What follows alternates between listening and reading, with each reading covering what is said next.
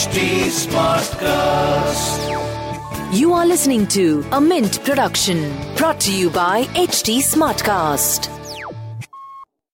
Hi, Why Not Mint Money is a daily podcast on personal finance that helps you get smart about managing money. We help you understand basic money concepts to keep you from making bad money mistakes. Why Not Mint Money is your one stop solution to money matters.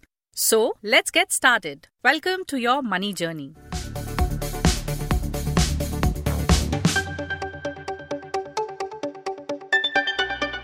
Sovereign gold bonds are considered one of the best ways of investing in gold in digital form. Because apart from the benefit of potential appreciation in gold prices, these bonds offer a fixed interest of 2.5% on the invested amount to the investors. These bonds are issued by the RBI on behalf of the government.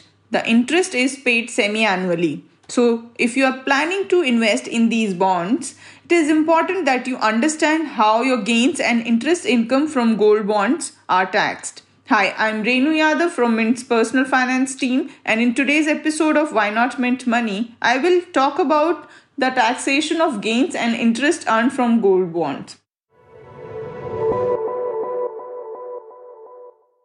Let's first understand how the taxation of capital gains happen. If you sell your gold bonds at a price higher than what you have purchased it for, then you earn capital gains. Gold bonds have a maturity period of 8 years. So, in case you buy gold bonds and hold them till maturity, the capital gains will be tax free.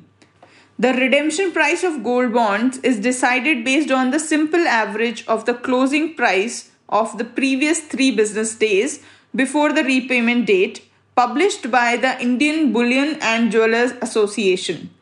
The price of gold of 999 purity is considered for this. Premature withdrawal is also possible from the fifth year onwards in case of gold bonds. The person going for premature withdrawal can approach the concerned intermediary, including the bank or stock holding corporation, post office, or agent, 30 days before the coupon payment date. Request for premature redemption can only be entertained if the investor approaches the concerned intermediary at least one day before the coupon payment date. The proceeds will be credited to the customer's bank account provided at the time of applying for the bond. Now, understand the taxation of gains in case of premature redemption. In case of premature redemption after fifth year, the gains will be taxed at 20% post indexation. Indexation allows you to adjust the gains against price rise and hence reduce them and the tax liability. Now understand the taxation in case of purchase from secondary market. Gold bonds are listed on stock exchanges so you can buy and sell them through stock exchanges. In case the gold bonds are sold before 1 year, the gains if any will be added to the income of the investors and will be taxed as per the slab rate. After one year, the gains will be considered long term and will be taxed at the rate of 10%. Now understand the taxation of interest income. The investor earns an interest of 2.5% on the invested amount in case of gold bonds. The interest will be directly paid to the investor in the bank account. It is fully taxable. The interest income will be added to the income of the investor and will be taxed at the slab rate. However, no TDS is deducted on the interest paid. That's all for today. Thanks for tuning in.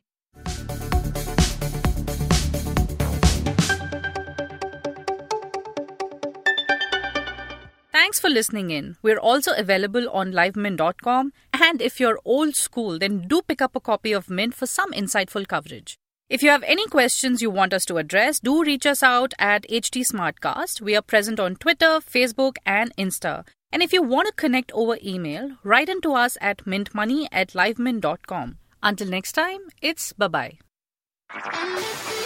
This was a Mint production brought to you by HT Smartcast. HT Smartcast.